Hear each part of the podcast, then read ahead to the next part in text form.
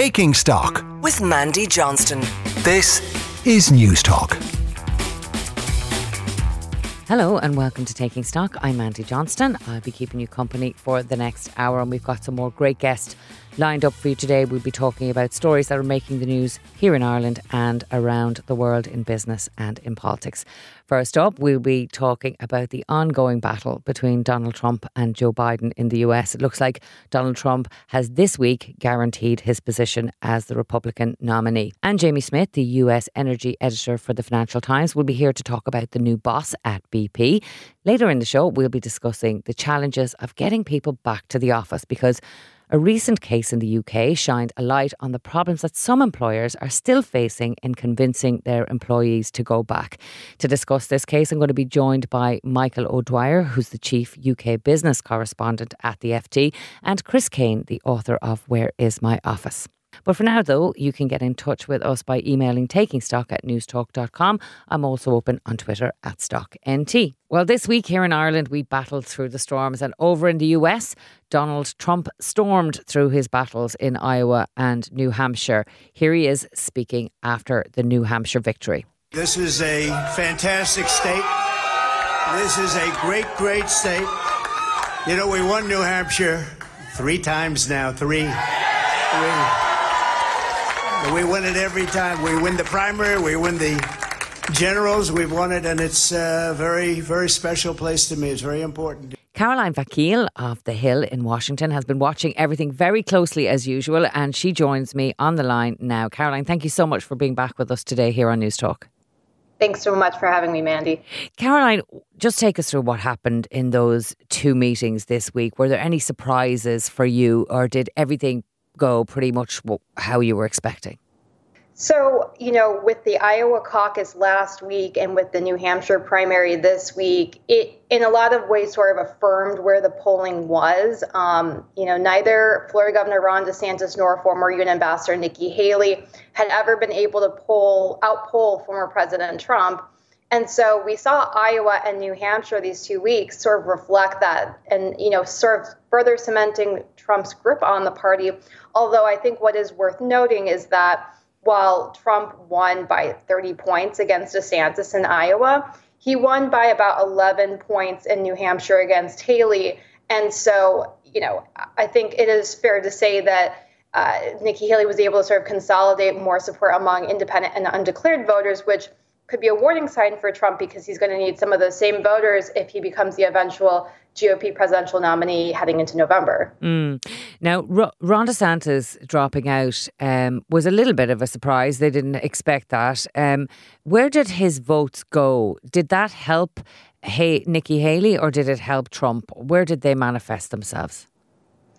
Well, for DeSantis, you know, he dropped out as and as you mentioned, it was a bit of a surprise happening just days before the New Hampshire primary. Um, but of course, his his campaign saw the writing on the wall that they were not going to fare well in New Hampshire, and I think there was some sort of scrambling beforehand, um, trying to relocate, you know, a majority of his team to South Carolina, thinking that might be the next best place that he could play, and then ultimately deciding against that. And DeSantis, you know, also very quickly in that video that he posted on X, mm. formerly Twitter, endorsing Trump and dropping out. So, you know, I am at, and I, I think from the polling we can tell a lot of those supporters have um, kind of probably moved their way towards uh, towards Trump, um, especially with DeSantis's endorsement. I'm sure that Nikki Haley has also uh, gotten a little bit of a raise, possibly um, with maybe some of those voters seeing her as now the only Trump alternative in the race. But it is certainly Trump's to win or lose at this point. Mm. And Nikki Haley in New Hampshire, yeah, I guess the the win for Trump wasn't as meteoric as maybe eh, some people might have imagined, and um, gave a little bit of hope to her, but it was a comprehensive win nonetheless. Now, you mentioned independent votes. Um, just give us an idea about how important that was in New Hampshire and how important it could be for Trump should he become the um, the eventual candidate, which is looking likely now for the Republican Party. Um, because if that scenario uh, actually happens, then people who are vehemently opposed to Donald Trump now within the Republican Party um, may not vote for him; they'll vote for someone else. But just, I want to get your your your view of the importance of independent voters in New Hampshire and, and what it might mean for the wider race. Definitely. Um, so New York, uh, New Hampshire is is unique in that undeclared voters um, can vote in whichever primary they want, and given that Republicans had more of a contested primary, you know, we saw more undeclared voters uh, weighing in in that primary. Uh, and I think, look, New Hampshire definitely has a little bit of a different uh, electorate from Iowa when we think about Republicans and those who are voting in this, you know, in these uh, early nominating sure. contests on the Republican side. Um, but I think New Hampshire sort of does underscore to that point that you mentioned um, that independent voters, undeclared voters are going to be critical for Trump. And, you know, he lost, you know, critical voting blocks in 2020, like suburban women, for example, like independents. Um, and so we can kind of at least read a little bit into the tea leaves here that the fact that, you know, on the one hand, it's clear that Trump had a double digit win. Haley was you know, clearly lost that primary, and that was a blow to her campaign. But on the other hand, Trump is still going to need those cohort of undeclared and independent voters in order to beat Joe Biden and, you know, keep this race tight. Now, I think another kind of factor to sort of look at is because, you know, President Biden and former President Trump sort of look like they're they're expected to have a rematch heading into 2024. Even though Trump may not um, fare well with sort of undeclared or independent voters right now. I think there's also voter fatigue around having another Biden Trump rematch. Mm. And Biden has his own struggles as well, voters pointing to his age, um, pointing to, uh, you know, the low approval ratings. And so, you know, it's also possible that voters are kind of contending with whether or not to even vote in this, you know, presidential election, given that these are two candidates that maybe voters feel like they're not enthusiastic around backing either one. Yeah, and that's exactly what I wanted to to ask you about next, which is the fact that the parties seem determined to elect these two people as their representatives, uh, Donald Trump and Joe Biden again, and have a rerun of 2020. Like, how out of step is that, in your view, with the thoughts of the American people? Or is it um, actually what the American people want. Um, because at the moment, you have these two parties determined to push forward with these two candidates. If you just look at the Republican Party on its own, we've seen Ron DeSantis, who was sort of a Trump light character, if you like. And then we've also seen Nikki Haley, who is the polar opposite to Trump. Um, they they haven't succeeded from within the Republican Party. Um, is it a is it is it are the parties out of lockstep with the public, um, or do you think that that that that this is something that the public will eventually um, fall down on party grounds with and actually come out and vote as they did in 2020? I think it's definitely a little bit of a nuanced picture with both parties. I think that Trump's win in Iowa and New Hampshire, just talking about Republicans for a second, I think does underscore that there are a lot of Republicans that are still really enamored with the former president. And, you know, it is not going to be surprising if he sails to a victory in South Carolina again, particularly by double digits, which is where polls have him in the Palmetto state right now. Um, I think that the Republican primary and that electorate is, of course, very different from the larger general election electorate that's going to be voting in November. And for Republicans, um, especially those that want to see an alternative to the former president, that's always been a particular struggle. Is that on the one hand, there are Republicans that are very enamored with Trump, but then on the other hand, someone like Haley is a little bit more of a moderate Republican, and you see her faring better against President Biden in a matchup, um, in, in the general election matchup, hypothetically. And so, you know, you're sort of seeing the primary electorate is very different than the actual general voting electorate. And, you know, also kind of something to keep in note. For example, in New Hampshire and in other in some other states, you know, undeclared or independent voters can vote in those primaries or caucuses, but that's not always the case with every report, uh, Republican nominating contest. And so you are sort of seeing mixed signals, I think, but you are sort of seeing a crack in that foundation among Trump. Mm. Um, I think that there is also, you know, clearly voter fatigue. I mean, you hear this line that, you know, we're we're going to see two nearly 80 year old, you know, Republican. Um, two nearly 80 year old men who are being uh, the, the respective nominees of their parties is, what it looks to be in November. And I think that, you know, I think one thing that Democrats have to keep in mind is trying to underscore and try to enthuse their base, because I think at the end of the day, it's going to be a matter of which base can really enthuse, uh, you know, against the other in terms of trying to get that turnout. Um, and, and so we'll sort of see that's the that's the looming question November of, of how that's going to all play out. Mm.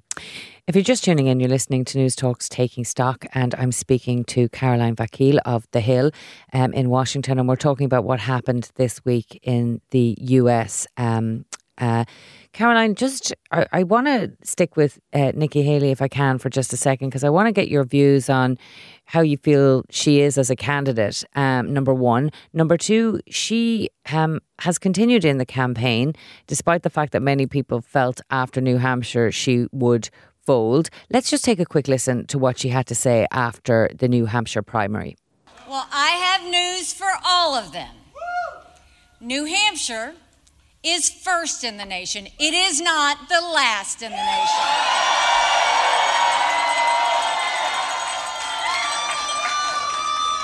This race is far from over. There are dozens of states left to go. So, listening to that, um, Caroline, why is she continuing? Um, what is in it for her to to plough on? And do you see that she will eventually drop out, or she's going to keep going with these primaries? As you said it there in that clip, this is the beginning, not the end. But really, is it the end for her? Listen, uh, heading into South Carolina, which is sort of seen as the next big state um, Republican primary test right now, given that Nevada is sort of going through a dual situation of caucus and primary. Um, it's going to be uh, an increasingly challenging path for, for Nikki Haley. I mean, I think, you know, for her, she is the only major candidate left who is uh, seen as a viable alternative to Trump.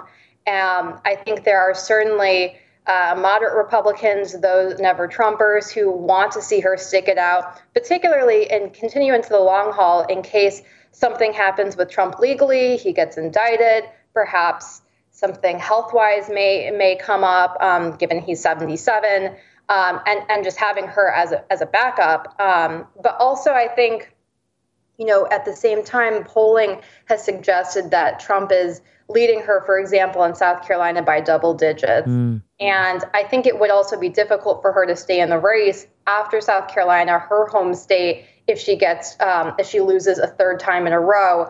Um, of course, this is a little bit of a question about donors and the appetite that donors have for keeping a candidate in the race, but it's also a question about viability. And at what point do you decide that, you know what, I'm, I'm going to drop out, coalesce around um, who seems to be the presumptive uh, Republican nominee? Um, but at this point, she she feels that she has uh, the momentum and maybe energy left to uh, shock critics or, or skeptics. Um, but that runway is becoming a little bit more narrow, particularly also because I think had she won New Hampshire or come within single digits, I think that would have been more of a shock. Mm. Um, at the same time, Trump has taken a lot of a lot of time in, in criticizing her and, and slamming her, and so uh, even though he should have been celebrating uh, his win in New Hampshire, you could also argue that he he still sees her as, as a threat in some ways. Yeah, he he definitely seems to have been riled and annoyed by some of her comments. So she has the the possibility of getting under his skin. Maybe. Um, you mentioned momentum there, and that's really important in elections. We we all know that. Um, and if she's to lose another one, who can say what's going to happen? But what is extraordinary, really, and we spoke about this before, Caroline, is how Donald Trump has managed to use his court cases and his various uh, different legal challenges as a stage and a set piece for his campaigning. He's just getting better in that poll of polls that we saw last week. If it came to uh, a neck and uh, a one to one race with him and Joe Biden now, uh, they're neck and neck. And with everything that's going on in the background legally, that's surprising to us.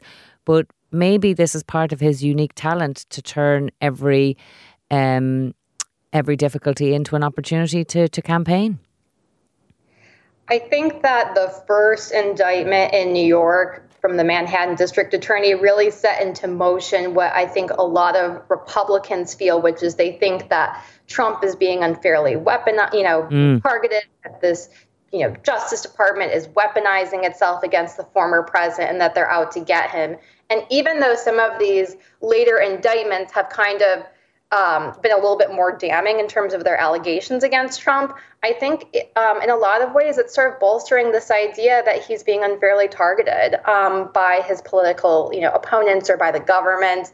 And you know, speaking to uh, evangelical leaders, for example, and talking to them a little bit about why we see, for example, evangelical voters who you might think uh, ha- or would be antithetical to the former president. You know, these leaders, for example, say, hey, they, they see him as a fighter and they see these indictments really boosting their argument that he's going to fight for them and really that he's being, un, you know, unfairly targeted. Um, and so I think that that's kind of why we're seeing that play out a bit. Now, of course, the, the big question here is what happens if he gets, um, you know, convicted?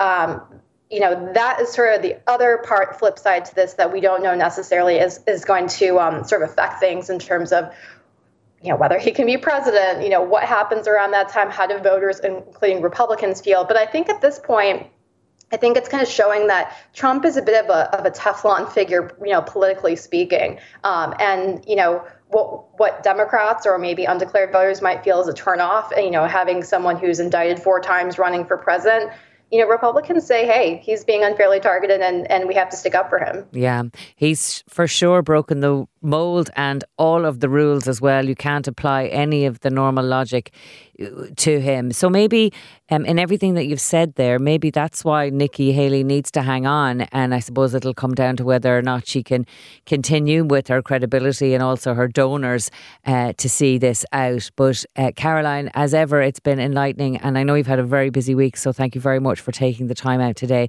to come and share all of your thoughts with us. That was Caroline Vakil of The Hill. Caroline, thank you very much. Thank you so much, Mandy.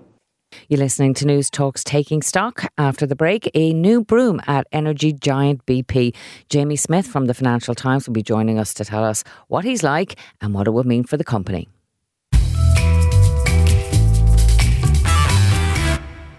You're welcome back to News Talks Taking Stock. I'm Mandy Johnston. Now, BP has appointed a new CEO. His name is Murray Auchincloss, and he takes charge of the oil major after months of being its caretaker in the wake of turmoil and scandal that was unleashed by the departure and resignation of his predecessor, Bernard Looney. Well, to find out what the appointment has meant for the company and to look at the wider industry and a people pipeline problem that the industry might have in the future, I'm joined now by Jamie Smith, who is the US energy editor for the Financial Times. Jamie, welcome back to Taking Stock. Hello, Mandy. Now, Jamie, last time we spoke, Bernard Looney had been quite unceremoniously dumped or resigned, whatever way you want to look at it. it cost them a lot of money. This is a very high stakes industry. They're, they're paid really well, but the departures can be brutal. You might just remind us um, about Bernard Looney and, and how he exited the business. So, yeah, uh, Bernard Looney, uh, the Irish uh, former CEO of BP, uh, about four, maybe five months ago now, um, there was a very surprising announcement that he was going to be standing down uh, from his role. And this was because he failed to properly disclose uh, relationships we'd had with some of his colleagues to the board of directors at BP. So there had been actually an investigation previous to this announcement, and he had been given the all clear. But then another issue emerged, and uh, Mr. Looney had to stand down. So that was a big shock for BP. Um, you know, it's a 114 year old company. You know, it's uh, it's perceived to be you know a very stable you know uh, company in an old industry. Um, but actually, if you look back at its history, it has lost three of the past four CEOs um, you know, in, in, in surprising manners. Mm. So uh, I think that's the first challenge that uh, the new CEO, Murray Auchincloss, is going to have. He needs to sort of uh, get a more stable uh, situation in terms of leadership at the company. Yeah, and I mean, by all accounts, the, he's a Canadian and he seems to be a very uh, low key and unassuming figure. Maybe tell us a bit about him within the company. Who is he? What was he doing before he was elevated to this position? So yeah, he's he's a real old timer at BP. He's been there for more than twenty five years. He's a former tax analyst, uh, and he was working in a company called Amoco, which then merged with BP, and that's how he joined uh, the company. Um, so really, he's he worked his way up through the company. He worked for Tony Hayward, a former CEO, as chief of staff, and that really helped to propel his ele- elevation uh, up to the top of the company. And then under Bernard Looney, um, he took on the role of chief financial officer in charge of you know all the finances. So he was definitely seen as more of a backroom figure, uh, less flamboyant than Bernard Looney. You know, uh, analysts say he was a real man for the financial detail, mm. but perhaps not for you know the public facing side of the role, which you know is a key issue for chief executives. So I think that will be something that uh, Murray Auchincloss really have to to work on, and that is proving he can uh, be the the leader, the head guy, the person that's really talking to the investors, the media, all the time. So it'll be interesting to see how he performs. Yeah, very much so. And Bernard Looney, uh, he himself was a, a big character operating really well in the media. And one of the things he did as soon as he was appointed was to, you know, really charge ahead with BP becoming um, to the fore of this um, transition as a, a, global oil and gas company to um, lower carbon energy. Wasn't always loved by the people on the board of BP, particularly when the energy crisis happened. But do you think um, Mr. Auchincloss is of the same ilk? Will we see more of this from him? I think the appointment of Auchincloss really means that that strategy with which Looney uh, outlined is going to remain in force.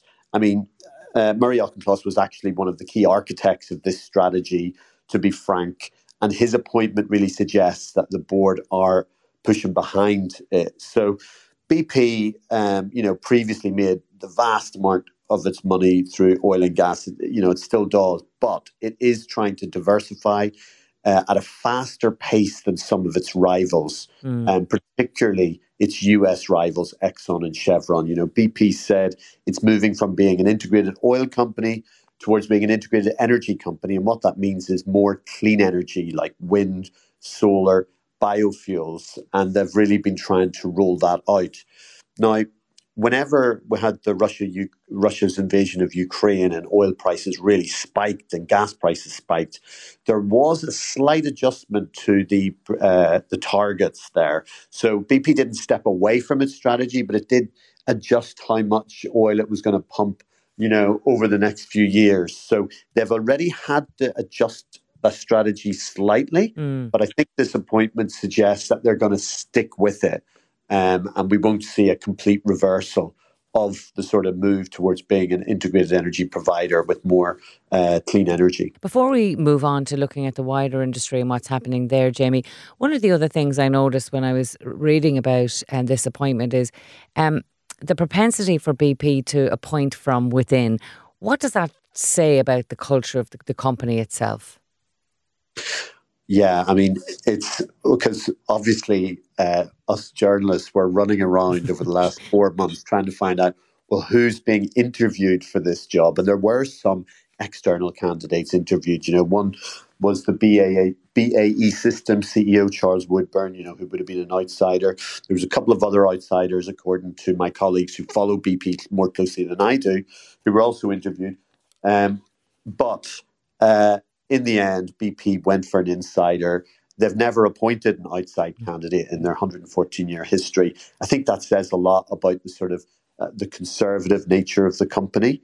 Um, for one, uh, I think if they had have needed to do a big change of strategy, or if they felt had to do a big change of strategy, then they might have actually taken the jump to mm. appoint But no, they went internally in the end. No break in tradition there. So if you're just tuning in, folks, you're listening to News Talks Taking Stock. I'm Mandy Johnston. I'm speaking with Jamie Smith, who is the US energy editor for the Financial Times newspaper.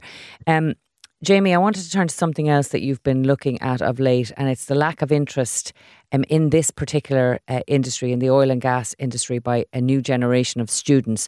Maybe just talk us through why you think it's getting harder to get people into the oil and gas industry at the moment.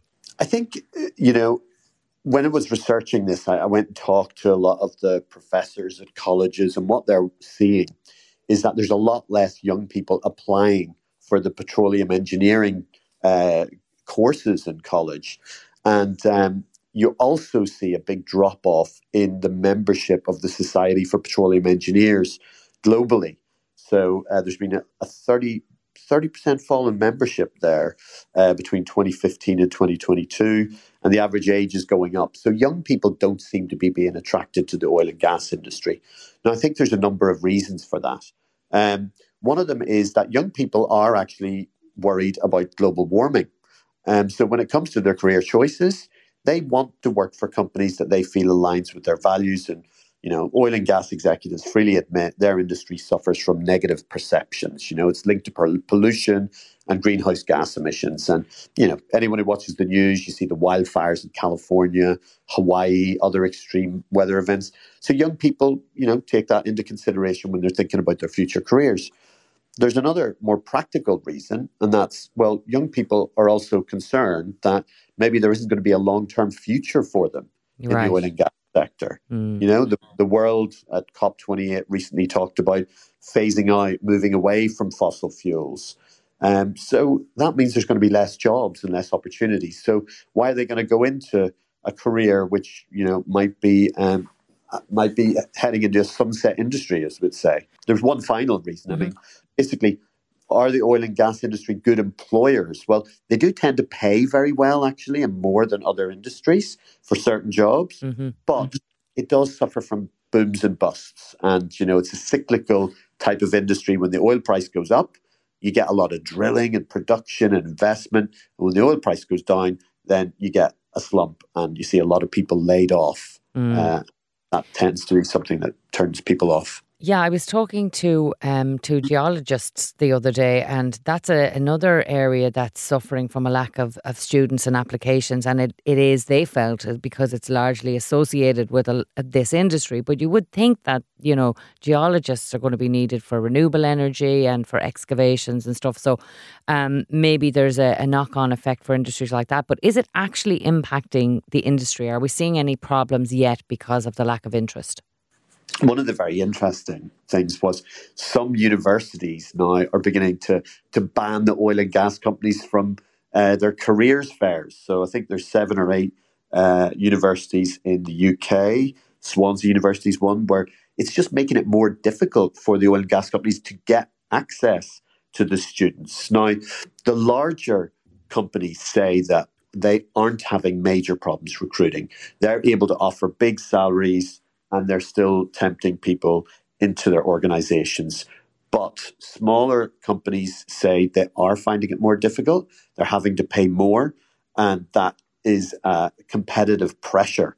So I think it is actually a real tangible problem, and you can see the industry beginning to look at new sort of ideas on how to get young people more interested. Mm. It's funny, during the week I, I was on the train and I was looking over the shoulder shamelessly of some young student who was scrolling away on his phone, and I couldn't figure out why he was watching an ad from Exxon Mobil on a on a Dublin train. But I guess he he was probably on his way to a university in town. Maybe they're reaching out to them that way as well, trying to kind of you know get into students directly via new platforms and stuff. Yeah, that's definitely a trend that we're beginning to see. So one of my colleagues in the FT he did a, a, a long story on this and how Shell and other energy companies were using TikTok and Twitch and other platforms which are popular with social media to reach out directly and try and change the perception of the industry. And, you know, they're also pointing to the uh, divisions within their company that are pivoting towards low carbon technologies mm. and clean energy. So they're really trying to show that they have something to offer. Uh, I mean, there is a point to to that in that, uh, and I think you mentioned it. You know, um, that these new low carbon technologies will require some of the same skills that oil and gas companies have been using and the people working them have been using. Geologists, for example, you've got carbon capture and storage technologies, you know, which require geologists. You have hydrogen, which is quite a similar industry to oil and gas. So there are, um, you know, key skills which can be moved across relatively easily. And you know, some of the university professors have acknowledged this, and they're changing the names of their courses mm. to reflect these low carbon uh, technologies, and they're changing the composition of what were p- previously petroleum engineering um, degrees. They're now adding components on these new low carbon uh, technologies. Yeah, so a bit like BP, really, um, repositioning itself, trying to present itself in a different way so that they can continue to be attractive to, to people in the same way that we're going to need gas for the future. Just finally um, on this, Jamie, before I let you go, when you look at this, stand back and look at this, this is a kind of a win for for um, the people who've been campaigning against climate change. It's worked. The new generation doesn't want to work in this industry. I think you have to say, yes, it is. I mean, it really has created a very negative perception of the industry, and perhaps the industry hasn't helped itself uh, in the past either. You know, oil and gas companies previously were very reluctant to go out publicly and talk about their industry, talk about what they were doing, and engage. Um, that is beginning to change. You're beginning to see qu- quite a, a, a, stronger public relations element to it. Um, and it'll be interesting to see how that develops in, in the future. But yes, you'd have to say it is a bit of a win for the campaigners against uh, or campaigners for climate change. Well, Jamie, as ever, it's been enlightening and a pleasure to talk to you again. That was Jamie Smith, the US energy editor for the Financial Times. Thank you very much for being with us today. Thank you. You listen to Newstalk's Taking Stock. Up next, where is my office? You're welcome back to Newstalk's Taking Stock. I'm Mandy Johnston. Now, we've all seen the push and pull in recent years between employees and employers when it comes to getting people back to the office. But could a recent UK court uh, case revealed that actually hybrid and remote working hasn't entirely settled down when it comes to that relationship between the employers and their employees. Well, I'm joined now by Michael O'Dwyer, who's the chief UK business correspondent with the Financial Times, and also Chris Kane, author of Where Is My Office. Chris, Michael, you're very welcome. Thanks for joining us today. Nice to be here. Hi, Mandy. Michael, I'm going to start with you because you were writing about this uh, in the Financial Times. I was fascinated by this case. It, it ruled a, a, while ago, but the papers were published last week. Maybe just tell us about the case, who took the case, and what did they want? Absolutely. This was a case about a woman who was working in a quite senior role in the UK financial regulator, the Financial Conduct Authority. And she had been happily working from home um, and fulfilling her duties and fulfilling them well according to her performance reviews and her own managers. Um, but she didn't want to come back to the office despite being told that she should do so. And she applied to have full time working from home, and that was rejected. And so she basically took a legal case against her employer saying that she should be able to work from home full time. Now, she was in quite a senior role. She was being paid about £140,000 a year in salary. Um, and she was managing, directly managing four people, and she was indirectly managing, I think, a, a, team of about 10. So, quite a significant amount of responsibility. And essentially, the, the Employment Tribunal looked at this case and said, no, that she wasn't entitled to be uh, demanding that she could work from home full time if her employer um, deemed that, that was not appropriate. And the judge made some very interesting comments, which which I'm sure we can talk about in a wider discussion. But he, he said things like, um, you know, that, that working from home didn't necessarily allow for rapid discussion or for people to have as good non-verbal communication as they might have in the office. And so he said that there were weaknesses with remote working, even if there was technology that made it possible um, and which we've all obviously been using for quite some time. So I think this case was interesting, not necessarily because it sets a, a great binding legal precedent um, for all of time, but because it shows that this issue is, you know, is becoming um, more and more difficult for uh, employers to manage. Um, in terms of their relationships with their staff. And the judge even said as much. He said, "Look, there's going to be plenty more legal cases um, like this one in the future, and I'm sure that won't just be the case in, in the UK. It'll be it'll be it'll be the same uh, in Ireland and right around the globe. I'm sure." Mm. And Michael, just before I move on to, to Chris to talk about some of the bits in the article, um, what's the status of the case? As you said there, it's not necessarily a landmark ruling, is it? But it will be used for guidance, I guess. No, I think I think my understanding of it is that it's not it's not sort of binding legal precedent. This isn't a high court case that, that other courts would have to follow. It's an employment case. It's on its own facts. Um, but it is an indication of the types of arguments that are happening between employees and employers, and it's an indication of the types of factors that judges might consider um, in in in um, you know in reviewing and and assessing these types of claims as and when they do end up inevitably before the courts in some cases. Mm. Chris, I'll, bring you in here. Michael has, has, has, outlined what the case was about, what the ruling has happened. But I suppose what we're trying to delve into today is maybe we thought that the whole hybrid remote working model had bottomed out, but it clearly hasn't because there are people like this lady who don't want to do any kind of hybrid working. Do you think that um, we're going to see more of these type of cases now as we get to the the, the sticky end of business? Great question. I think this case will be the first of many. Um, COVID unleashed the genie of consumer choice as it relates to how people work, who they work for, where they work, when they work. And if you look at the particular case, and a great piece, Michael, it really highlighted a, a very tricky area, not just for employers and employees, but for landlords, for cities, for, for governments. But it's truly ironic that all of the evidence was taken virtually. Yes, that's Teams. right. The case was all heard online, wasn't uh, it? And you know, there's been a lot of argument about performance, and the this particular manager felt that. Um, uh, her, her line manager had felt that she had performed well, albeit she was working remotely. And, you know, she made the case or argued that she didn't feel disadvantaged by working remotely. But I think the um, this whole case for um, working remotely full time, I would agree with Michael's view that it was right for the judge to reject full time remote working. But he also made a very important point that each case has to be, and each situation has to be, will be different and will be judged on its merits. And I think that on, unveils a much bigger issue for all of us, a certain generation which were used to traditional work of, you know, get an employable position, get a pension, get a good start in life, and all that. Um, I think we've seen the end of one size fits all employment models. Mm. And that's the really big, significant. And whilst many bosses have longed for a return to life as we knew it pre COVID, there simply isn't any going back. Yeah.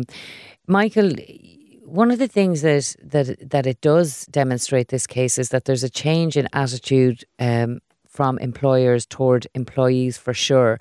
Because I think there was a time post COVID we were trying to find what works best for the employees. Everybody's sensitive about the needs. Here in Ireland, we're at full employment, difficult to get people now. But um, you make a very valid point about some of the things that other companies were doing to try and entice people back into the office. Maybe take us through some of the initiatives that the large banks and, and big organisations are doing to try and get people back in. Yeah, that's right. I mean, there's a, there's a bit of a carrot and a stick situation going on here because some some some of some of the interventions to get people back to the office are, are quite positive in terms of trying to make the office more welcoming um, for, for staff, and that can extend to things like free food for, for staff in some of the some of the big banking groups, for example.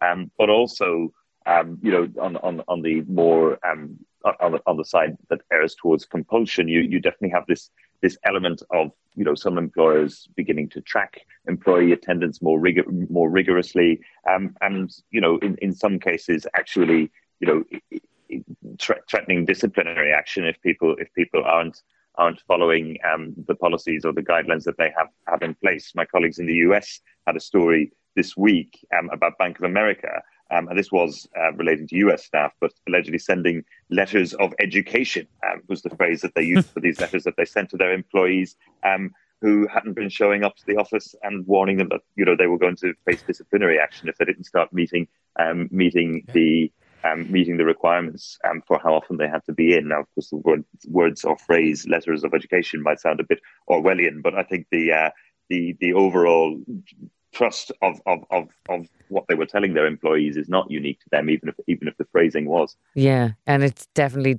displays a sort of sensitivity. But at the end of the day, they're going to tell people like this is your contractual obligation. Chris, one of the um, defences that employees have at the moment is their contract. You know, um, if it's not specified, you have to be in the office, and but all those contracts are going to filter through. But do you think that we're likely to see demands in new contracts for sole remote working, like this lady wanted. Like if I'm starting uh, with you uh, in a negotiation, is it reasonable for me to say, look, I'm brilliant, you know, you can't get me anyplace else, um, and I want to work from home all the time? Do you see any of that? Yes, you do. And the, the issue is that it's just so dispersed across industry sectors uh, the public sector. Like if you take the UK, uh, the civil service last year, I think the amount of people there opting within their contracts for some form of home working. And this is where the devil is in the detail and how we use phrases. Like remote working typically defines somebody working for an organization completely remotely. Um, then you have this issue of what do you mean to work from home, and then you've got this uh, hybrid label. And in Britain, um, many people are now regarded as they're sort of by somewhat known as a, a, rude title, which is the the short run of Tuesday, Wednesdays, and Thursdays. Mm. Like I was in Bishopsgate delivering a speech on Wednesday, and at 10 o'clock outside Liverpool Street Station, I could cross the road because there was no traffic. So something has happened between the relationship between people and place and staff and employers. And it's we're in the midst of a massive reorganization of work models. Mm. Michael, you're you're the UK um, business correspondent, the chief correspondent for the Financial Times. Like you're so you're across all business. You also make a very valid point, and Chris referred to it earlier that this is not just about the relationship between employers and employees. It's about office space. It's about commercial value. It's about hollowed out cities um, unserviced suburbs. There's lots of implications for this new norm. Um, what I'm trying to get a sense of from you, having you know the the bandwidth to look at business in its totality, do you think that we've bot- bottomed out, or is the the new perspective from business look i got to make this commercial space work for me or i got to take care of my people now is there is there still that sort of push and pull between the two there is, and look, every industry and every every company, frankly, will be different. And some of them are using this as a way to attract staff by allowing them to have more flexibility. And others say, such as some of the investment banks that you mentioned, are saying that you know that this this is this is our culture. We need people to be in working at close quarters. It makes communication easier. It helps the next generation to learn faster, a lot of them say. And it means you'll get access to better assignments. You'll be more likely to be considered for pay and pay rises and promotions. Some CEOs are publicly saying that. But it's not just, you're right, it's not just the companies themselves. If you look at the City of London um, and the financial district there, the authorities are really trying to um, help and work with hospitality businesses to try and make them more of a seven day um, a seven day industry catering to, to, to, to, tourists, even in the financial district, more than before, to try and basically make up for the revenue that they're losing from people who are no longer in the office on a Monday or a Friday, buying their sandwich, buying their coffee, having a pint with colleagues after after work. So the, the implications of this are, are, are absolutely massive and extend right throughout the economy, including, um, as, you, as you mentioned, the commercial offices and commercial property space. Um, a lot of companies are, you know, as, as and when their leases are coming up um, for, for renewal in the UK, are looking at downsizing, sometimes getting nicer offices, but smaller offices. Mm. Again, pitch, pitching pitching to employees, you know, come in two, three days a week. The office is going to be more of a venue, more of a, a place to interact with colleagues, have nice coffee bars, um, and other things to tempt people into work. And I think, you know, employers are having to work a bit harder to reimagine office spaces um, and and try and frankly attract attract um, their employees to come in where pre- previously it was just a given that they turned up. Mm. If you're just tuning in, folks, you're listening to Newstalk's Taking Stock. I'm Mandy Johnston. I'm speaking with Michael O'Dwyer, who's Chief UK Business Correspondent with the Financial Times, and here in studio with me is Chris Kane, who is author of Where Is My Office, and we're talking about an article that Michael wrote uh, about a UK court case. Uh, uh, and a manager who wanted to work from home and the consequences of all that remote working. Chris, and back to you. I, I read something that you, you wrote quite recently, and I think you were referencing John John Healey and it. Nobody shouted stop, just back referencing that point that Michael was making there about the hollowed out cities, and beyond our narrow view of as employer and employee, the civic questions around this. Do you think that politicians are active enough in trying to shape the type of new working landscape, new cities that Michael was talking about there, or has business sort of been left out there to it on its own? God, that's a very big question. Um, I can make an Irish English comparison in that Ireland has, and published some years back, a remote working policy after COVID and talked about the three pillars of right to work remotely, digital hubs, and employee sort of rights, and creating um, hubs to support all of that and the technology to support it. Um, Britain seems to be a bit more in flux. Um, the mayor of Paris, uh, Anne Hidalgo, has talked about the 15 minute city to reduce um, commuting. So there, there, there's nothing settled. I think we're in the midst of a big experiment to redefine work in the context of office work, which will have direct implications for the cities, for CBDs, for transport, for infrastructure. This is much bigger. And I think it's something that politicians need to wake up and look at because uh, you, know, you take an Irish context and uh, the, the, homelessness side of things and the shortage of homes. Maybe if we rebalanced our, our little country, um, maybe then we might have a better country. Mm. And you know, the same can be said for Britain in terms of how the southeast relates to the rest of the rest of the UK. So mm. there are some big macro implications here which nobody has really started to grapple with.